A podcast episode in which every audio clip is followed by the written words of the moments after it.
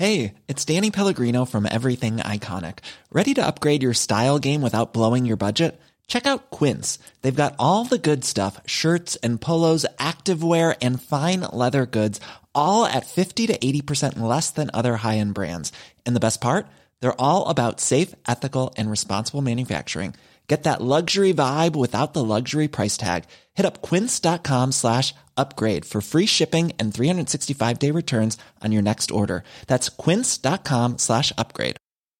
I'm Sandra, and I'm just the professional your small business was looking for. But you didn't hire me because you didn't use LinkedIn jobs. LinkedIn has professionals you can't find anywhere else, including those who aren't actively looking for a new job, but might be open to the perfect role, like me. In a given month, over 70% of LinkedIn users don't visit other leading job sites. So if you're not looking on LinkedIn, you'll miss out on great candidates like Sandra. Start hiring professionals like a professional. Post your free job on linkedin.com/people today.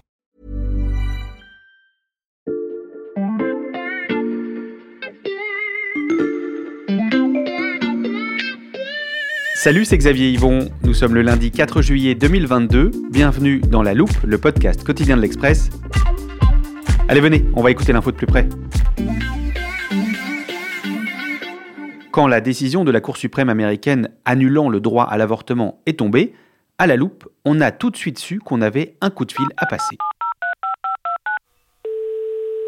Allô Françoise? Ah, je savais que vous alliez m'appeler, je vous attendais. Oui, nous avons encore une fois appelé Françoise Coste, notre spécialiste préférée des États-Unis, parce qu'on sait qu'avec elle, on comprend toujours des ressorts insoupçonnés de la vie politique américaine, mais aussi parce que vous êtes nombreux, chers auditeurs, à nous avoir écrit que vous appréciez particulièrement ces épisodes-là, et notamment le dernier sur les armes à feu.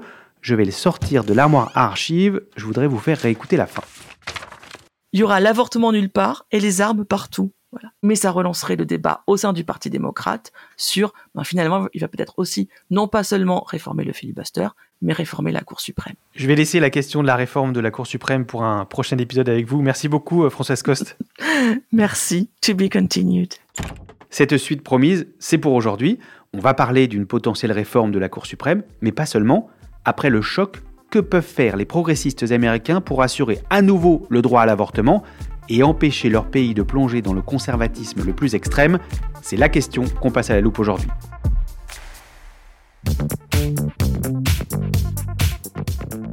Bonjour Françoise Coste. Bonjour. Je rappelle que vous êtes historienne, spécialiste des États-Unis et que vous enseignez à l'université Toulouse 2. Comme vous nous l'aviez annoncé en avril dernier, la Cour suprême est donc revenue sur l'arrêt Roe versus Wade qui garantissait le droit à l'avortement depuis presque 50 ans aux États-Unis. Au moment où l'on se parle, neuf États américains ont interdit l'avortement, d'autres s'apprêtent à le faire. Et parmi toutes les réactions à ce renversement historique, je voulais vous faire entendre celle de Nancy Pelosi, la patronne démocrate de la Chambre des représentants. American women today have less freedom than their mothers. Les femmes américaines ont aujourd'hui moins de liberté que leurs mères. Françoise Coste, dans l'histoire américaine, a-t-on déjà vu un droit acquis supprimé de cette manière, purement et simplement? Alors, il y a un seul précédent historique qui concerne euh, la question de l'esclavage et de la liberté. Hmm. Donc, au 19e siècle, on avait la séparation bien connue euh, entre les États du Nord, qui étaient libres, et les États du Sud, qui étaient esclavagistes. Et en 1857, euh, la Cour suprême elle-même a annulé cette ligne de séparation entre le Nord libre et le Sud esclavagiste dans un très célèbre arrêt qui s'appelle Dred Scott. La Cour suprême refuse d'accorder sa liberté à un esclave, Dred Scott, qui vit pourtant depuis des années dans un État libre. Et donc, avec cet arrêt, la Cour a ouvert le Nord à l'esclavage. Elle a annulé, elle est revenue sur les lois qui empêchaient l'esclavage d'être légalisé dans les États du Nord. Le président de la Cour suprême, Roger Taney, estime qu'un noir ne peut se prévaloir d'aucun droit qu'un blanc serait tenu de respecter. Donc, les gens du Nord ont pris peur en se disant on va voir déferler des fermiers esclavagistes, on va être obligé euh, d'accepter des esclaves sur notre sol. Et ça a fait monter la tension politique entre le Nord et le Sud, qui, quatre ans plus tard seulement, a abouti à la guerre de sécession, la grande guerre civile américaine sur la question de l'esclavage, qui a duré euh, presque cinq ans et qui a fait 700 000 morts. Hmm. Il a fallu passer par une guerre parce que les institutions politiques, les partis, le Congrès, la présidence, n'ont pas su gérer la question, résoudre euh, les rivalités, les débats, et ça a basculé dans la violence. Je sais que le passé éclaire souvent le présent, mais vous n'êtes pas en train de me dire qu'il faudra une guerre civile pour euh, relégaliser l'avortement aux États-Unis? Non, je ne pense pas. Euh, parce que la situation a beaucoup changé, parce que derrière la question esclavagiste, il y avait bien entendu une conception philosophique de la liberté, mais aussi de grands enjeux économiques entre les États du Nord et du Sud, qui là ne sont pas vraiment de premier plan. On n'en est pas encore à la guerre civile, mais les démocrates, eux, sont bien décidés à se battre dans les urnes. We are going to fight back. We've got tools, we're going to use them, and in November, we're going to make sure that we elect enough people who believe in that democracy. Nous allons contre-attaquer en novembre. La sénatrice Elizabeth Warren appelle à faire élire le plus de démocrates aux midterms. Françoise Coste, la riposte passe donc par ces élections de mi-mandat? Oui, et l'idée des démocrates, ce serait de ce qu'ils appellent de codifier Roe. Pour expliquer, on peut regarder avec la comparaison avec la France. En France, justement, on l'a légalisé, c'est-à-dire qu'on a fait voter une loi, la célèbre loi Veil. Aux États-Unis, on n'a pas légalisé l'avortement parce qu'il n'y a pas eu de loi. On l'a déclaré constitutionnel. C'est très différent. Et donc, quand Roe est tombé, on s'est retrouvé dans un vide juridique et légal, puisqu'il n'y avait jamais eu de doublon, on n'était jamais passé par la loi en même temps. Il n'y a pas eu l'équivalent de la loi Veil. I believe we have to codify Roe v. Wade in the law, and the way to do that is to make sure the Congress votes to do that. Donc, Biden et les démocrates disent bon, ben maintenant on va faire ça, on va voter une loi. Plutôt que de passer par le judiciaire, le tribunal, on va passer par la loi, le Congrès. Dans ce cas-là, pourquoi attendre le scrutin de novembre? Pourquoi ne pas le faire dès maintenant? Dans l'absolu, puisqu'ils ont la majorité partout, ils pourraient dire ok, vendredi, euh, la Cour suprême supprime l'avortement. Lundi matin, on fait voter une loi euh, pour, euh, pour rétablir ce droit. Ils ne l'ont pas fait. Pourquoi? Parce que leur majorité est ric-rac. Une toute petite majorité à la Chambre, une majorité quand même, et au Sénat, on a égalité 50-50, il y a 100 sénateurs. Et le problème, c'est que sur les 50 sénateurs, il y en a un ou deux qui ne sont pas des fans enthousiastes de l'avortement. Et donc, pour espérer codifier Roe, les démocrates ont besoin d'une plus large majorité. C'est ça le projet de Biden. C'est-à-dire, donnez-nous une confortable majorité au Sénat, donc pas cette majorité 50-50, donnez-nous 52, 53, 54. Comme ça, même s'il y a des défections chez les démocrates avec des sénateurs euh, plutôt très modérés sur la question, c'est pas grave, on aura quand même la majorité. Et là, on codifiera Roe. Françoise Coste, est-ce que les démocrates ont des chances de remporter les midterms? C'est l'espoir, c'est le pari des démocrates. Les premiers sondages qui sont sortis depuis l'annulation de Roe montrent quand même que l'opinion publique est en colère. Les démocrates espèrent que ça va mobiliser leur base. Surtout que on sait bien que le cœur du Parti démocrate, c'est les électrices, justement. Hmm. Donc les, les, démocrates espèrent qu'ils vont pouvoir profiter de cette vague d'indignation jusqu'en novembre. C'est pas dit parce qu'il peut se passer plein de choses entre maintenant et novembre.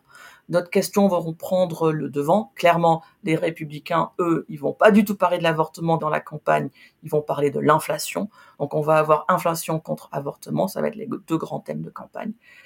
Et on verra en novembre euh, quel choix stratégique était le bon. Imaginons le plan de Biden fonctionne en novembre. Les démocrates sortent gagnants avec une plus large majorité, ils légifèrent dans la foulée.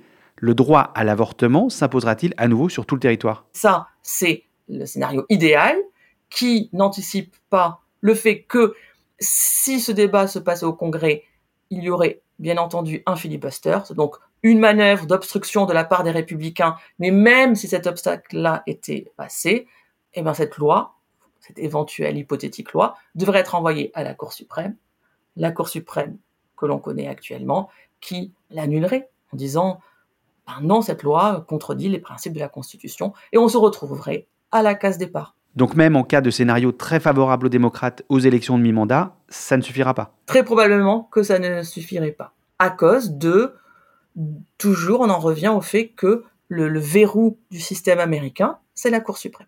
Quand le système se grippe, parce qu'il est en fait dans ces endroits charnières comme la Cour suprême, infiltré de l'intérieur par des gens qui ne croient pas à cette conception du progrès, eh bien voilà, on ne sait plus quoi faire parce que les institutions n'ont pas été conçues pour ça.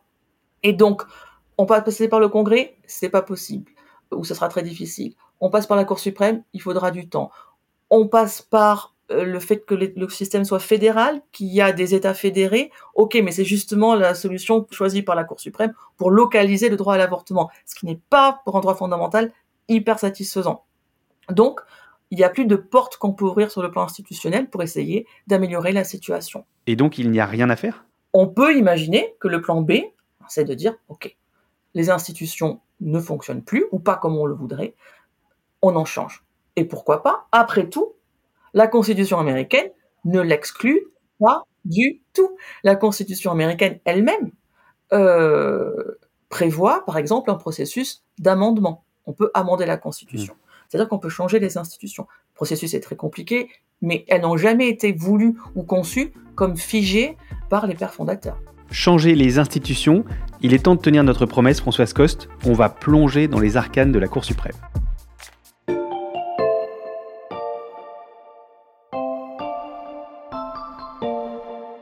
Françoise Coste, je vous propose un petit problème de mathématiques. Sachant qu'il y a 9 juges nommés à vie à la Cour suprême et que 6 d'entre eux sont des conservateurs, comment les démocrates peuvent-ils redonner une majorité progressiste à la plus haute juridiction du pays? Alors voyons, ça c'est 6 contre 3. Donc il faudrait que les démocrates, pour contrer cette majorité, aient 7 juges. 7, ce serait 7 contre 6. De 3 pour aller à 7, il faudrait 4 juges de plus. Donc ma solution, c'est d'ajouter quatre juges aux neuf qui siègent déjà à la Cour suprême. Ajouter des juges à la Cour suprême, c'est possible ça? Eh oui, c'est ça le, le grand secret de tout le débat. Le nombre de juges qui composent la Cour suprême n'est écrit nulle part, ni dans la Constitution, ni dans aucune loi en réalité. Enfin, hmm. il a varié au cours de l'histoire. Il a été jusqu'à 6 et il a été plus haut, il a été jusqu'à 10. Donc ce chiffre de 9 pourrait être très facilement modifié. En fait, c'est une idée qui trotte dans la tête de plus en plus de démocrates. Et ça, depuis quand? Le fait que Trump nomme des idéologues ultra-conservateurs, on a senti donc que Roe et peut-être d'autres arrêts historiques étaient menacés. Et donc, dès les primaires de 2020, plusieurs candidats démocrates aux primaires ont ouvertement envisagé de modifier la composition de la Cour suprême. Donc ça a été euh, une transition importante dans la réflexion du Parti démocrate d'ouvertement proposer ça, mais ça n'a pas été repris dans le programme officiel de Biden en 2020. Et donc concrètement, quelle est la procédure pour ajouter des sièges à la Cour suprême? La procédure pour ajouter des sièges à la Cour suprême, c'est de faire voter une loi au Congrès mhm. qui crée ex nihilo un, deux, trois euh, nouveaux sièges il suffirait d'une loi. C'est ce qui est important parce que c'est beaucoup plus facile, par exemple, que de faire voter un amendement constitutionnel. Une fois la loi hypothétiquement votée, cet immense pouvoir hein, qui revient alors au président de nommer, dans ce cas-là, enfin, ce serait même trois juges, c'est un tiers de la cour actuelle qui sera ajouté.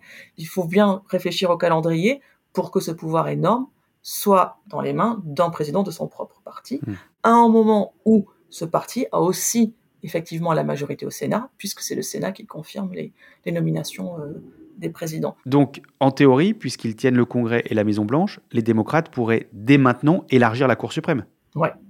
En fait, ils pourraient rien que symboliquement proposer un projet de loi. Dans le cadre de cette campagne, pour dire, voyez, on y croit sérieusement, euh, vous pouvez nous faire confiance. Dès maintenant, le projet de loi, il est pris, il est dans les tuyaux d'élargissement de la Cour. Même si on n'y arrive pas entre maintenant et novembre, on réessayera avec nos plus grandes majorités après les élections législatives de novembre. Donc ça pourrait envoyer un signal très puissant de commencer à lancer le débat. Et pourquoi est-ce qu'ils ne le font pas? Parce que euh, clairement, on retrouve ici quelque chose dont on a aussi déjà parlé, qui est ce clivage euh, intergénérationnel au sein du Parti démocrate, où ces démocrates qui osent euh, vouloir chambouler les institutions, c'est à l'évidence des démocrates plus jeunes, plus impatients, euh, plus à gauche sans doute, que le leadership du parti. I believe that President Biden should entertain expansion of the Supreme Court. I believe that le leadership du parti, c'est Biden le président, c'est Nancy Pelosi qu'on a entendu à la Chambre des représentants, c'est Chuck Schumer au Sénat. Et toute cette génération de démocrates, c'est des démocrates qui sont beaucoup plus âgés. C'est des démocrates, mais c'est des conservateurs sur le plan institutionnel, parce que respectueux des institutions, hyper légalistes, et qui vont pas, au crépuscule de leur carrière, se transformer en des révolutionnaires des institutions. Donc là, il y a aussi une question de leadership et de de la nécessité, sur cette question, mais sur plein d'autres, de passer le flambeau à une nouvelle génération au sein du Parti démocrate. Et si les républicains reprennent tous les pouvoirs, c'est-à-dire le Congrès, la Maison-Blanche, en théorie, eux aussi, ils pourraient augmenter le nombre de juges à la Cour suprême. Oui, et ça, c'est le meilleur contre-argument pour ce projet d'élargissement de la taille de la Cour. Si les démocrates ouvrent cette boîte de Pandore, imaginons en 2024, un gouvernement, un président républicain pourrait dire, OK, vous avez ajouté quatre sièges, ben nous aussi. Et donc là, il y a un ping-pong où tous les quatre ans, une nouvelle majorité, un nouveau président joue avec la taille de la Cour. On aurait une Cour à 12, 15, 20, 30, où s'arrêterait justement ce cycle. C'est cette crainte de cet emballement qui pousse beaucoup de démocrates à freiner des quatre fers pour dire non, non, non, on reste à neuf juges, on n'élargit pas. Mais ce qui, dans ce cas-là, ne serait pas la fin du débat sur la Cour suprême, parce que les démocrates qui sont contre l'élargissement disent il y a d'autres moyens pour modifier la composition de la Cour. Par exemple, et ça aussi ce serait techniquement faisable par une loi, des démocrates qui disent qu'il faudrait imposer une limite en temps au nombre d'années pendant lesquelles les juges peuvent siéger à la Cour. Par exemple, 18 ans. Donc, euh, je dis n'importe quoi, mais Amy Coney Barrett, la juge que Trump a nommée en 2020, ben, il faudrait dans ce cas-là qu'en 2038, elle se retire de la Cour. Ce serait une façon de, peut-être, c'est l'espoir des supporters de cette réforme-là, de dépolitiser la Cour. À vous écouter, Françoise Coste, les démocrates semblent dans l'impasse. Pour s'en sortir, ils vont peut-être devoir s'inspirer des méthodes des anti-avortements.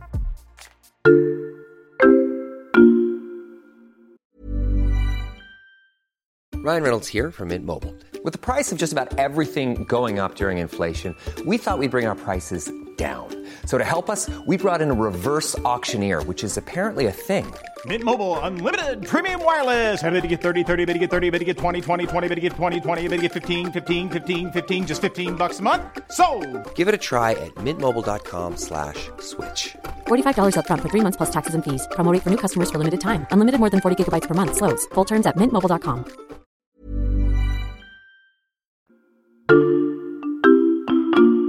Françoise Coste, il y a une option qu'on n'a pas évoquée pour euh, rééquilibrer la Cour suprême, bah, c'est celle d'attendre euh, simplement que les juges conservateurs meurent ou partent à la retraite pour les remplacer par des juges progressistes. Ouais. Alors là, c'est moi qui vais vous faire un exercice d'arithmétique. Vous avez de quoi noter? Alors attendez, je prends un stylo, je vous écoute. Ok.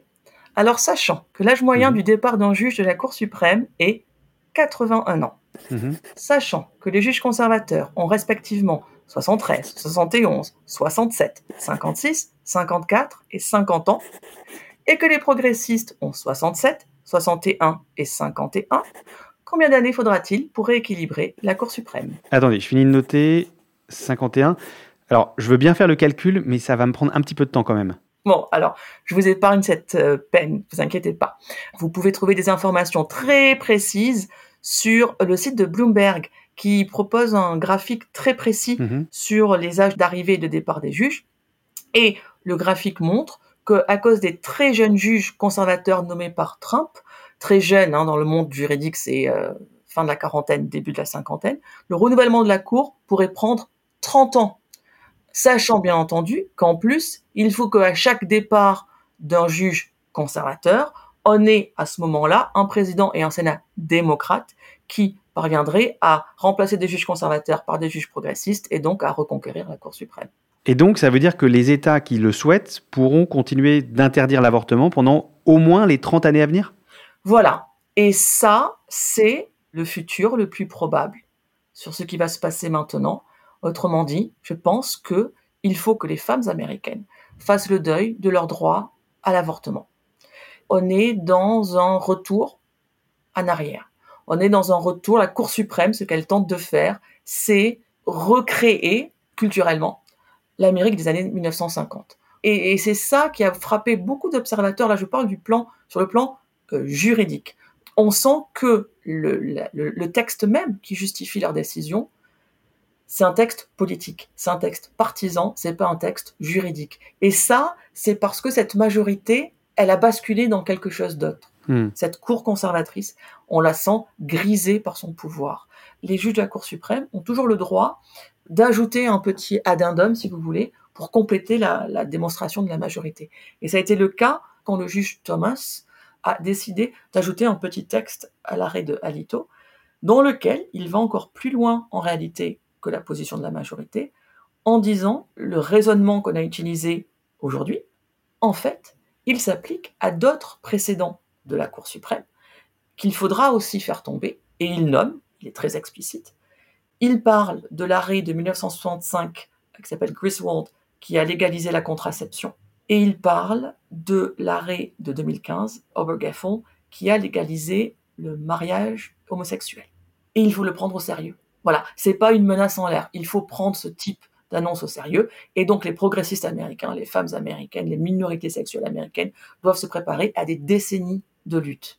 Se préparer à des décennies de lutte, ça me fait penser à ce que vous nous aviez raconté à propos du mouvement anti-avortement dans un épisode précédent. Restez en ligne, je rouvre l'armoire, voici. C'est le résultat d'un processus qui dure depuis 50 ans. La Cour suprême, en 1973, annonce la légalisation de l'avortement. Et d'emblée, dès les jours, semaines qui suivent, des mouvements anti-avortement se mettent en branle, d'abord qui viennent des mouvements catholiques américains, et très vite qui vont se rapprocher des mouvements protestants évangéliques. Et ces deux matrices vont former ce qu'on appelle la droite chrétienne, qui existe donc depuis maintenant depuis 50 ans, et qui milite depuis 50 ans pour l'abolition du droit à l'avortement, et qui touche au but aujourd'hui. La droite chrétienne a mis 50 ans à renverser l'arrêt euh, Roe v. Wade. Est-ce que les démocrates pourraient s'en inspirer et se lancer à leur tour dans un combat de longue haleine pour retrouver à la fois le contrôle de la Cour suprême et relégaliser l'avortement? Alors, je pense que c'est la seule option qu'ils ont, effectivement. Cette lutte de 50 ans, elle sera très difficile parce que les républicains ont montré comment on peut euh, l'emporter sur le très long terme comme ça. Et la leçon numéro un de leur succès sur la question du droit à l'avortement, pour moi, elle est que il faut être patient, bien sûr, mais que cette patience ne s'acquiert que quand le mouvement est uni. Hmm. Ça, les républicains, les conservateurs l'ont réussi. Et c'était pas gagné. Il y avait vraiment une hostilité folle entre les protestants et les catholiques. Et au nom de la lutte contre l'avortement, ces haines, on a su les placer à l'arrière-plan. Je ne suis pas sûr que les démocrates aient la même patience et la même disposition d'esprit de savoir hiérarchiser les luttes. Et ça, ces craquellement au sein de la coalition de la gauche américaine, ils sont apparus dès vendredi 24 juin, après l'annonce par la Cour de la fin de Roe, quand Biden a pris la parole. Il a parlé quelques minutes à la télé depuis la, Maison Blanche. Et au détour d'une phrase, il a dit ce n'est pas à la Cour de décider euh, de la légalité de l'avortement. L'avortement, c'est une euh, procédure médicale qui doit rester euh, non pas dans le champ du politique, mais qui doit rester entre une femme et son docteur. This landmark case protected women's right to choose, her right to make intensely personal decisions with her doctor. Et là, ça paraît être la chose la plus bénigne qui soit. Et en fait, très vite, en particulier sur Twitter, sur la, toute la gauche Twitter, la gauche politiquement correcte américaine sur Twitter, lui est tombé dessus parce que il avait dit, il a utilisé le mot femme. Il a dit c'est une question entre une femme et son docteur. Et tous ces gens-là ont dit, mais dire ça, c'est transphobe. Dire ça suppose que seules les femmes ont besoin d'avorter parce que seules les femmes peuvent tomber enceintes, mais en réalité, non.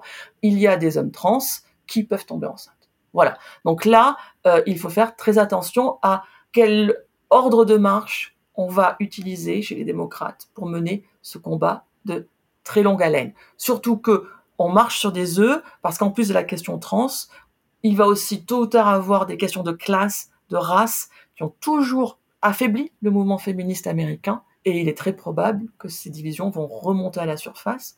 Donc ça, ça va être aussi un, écueil qu'il va falloir garder à l'esprit pour la gauche américaine et régler vite ces questions pour euh, voilà bien s'organiser et, et lancer la reconquête le plus vite possible. Bon, ce qui est sûr, c'est qu'on n'attendra pas 30 ans pour vous rappeler Françoise Coste. Merci beaucoup. Merci, à bientôt pour la prochaine catastrophe. Je rappelle que vous êtes historienne, spécialiste des États-Unis à l'Université Toulouse 2. Quant à vous, chers auditeurs, si vous voulez être sûr de ne pas rater les prochains éclairages de Françoise Coste, ni aucun des épisodes de La Loupe, c'est très simple. Abonnez-vous à notre podcast sur la plateforme d'écoute de votre choix, Apple Podcast, Deezer ou Spotify par exemple. Cet épisode a été fabriqué avec Jules Cro, Margot Lanuzel et Lison Verrier. Retrouvez-nous demain pour passer un nouveau sujet à la loupe.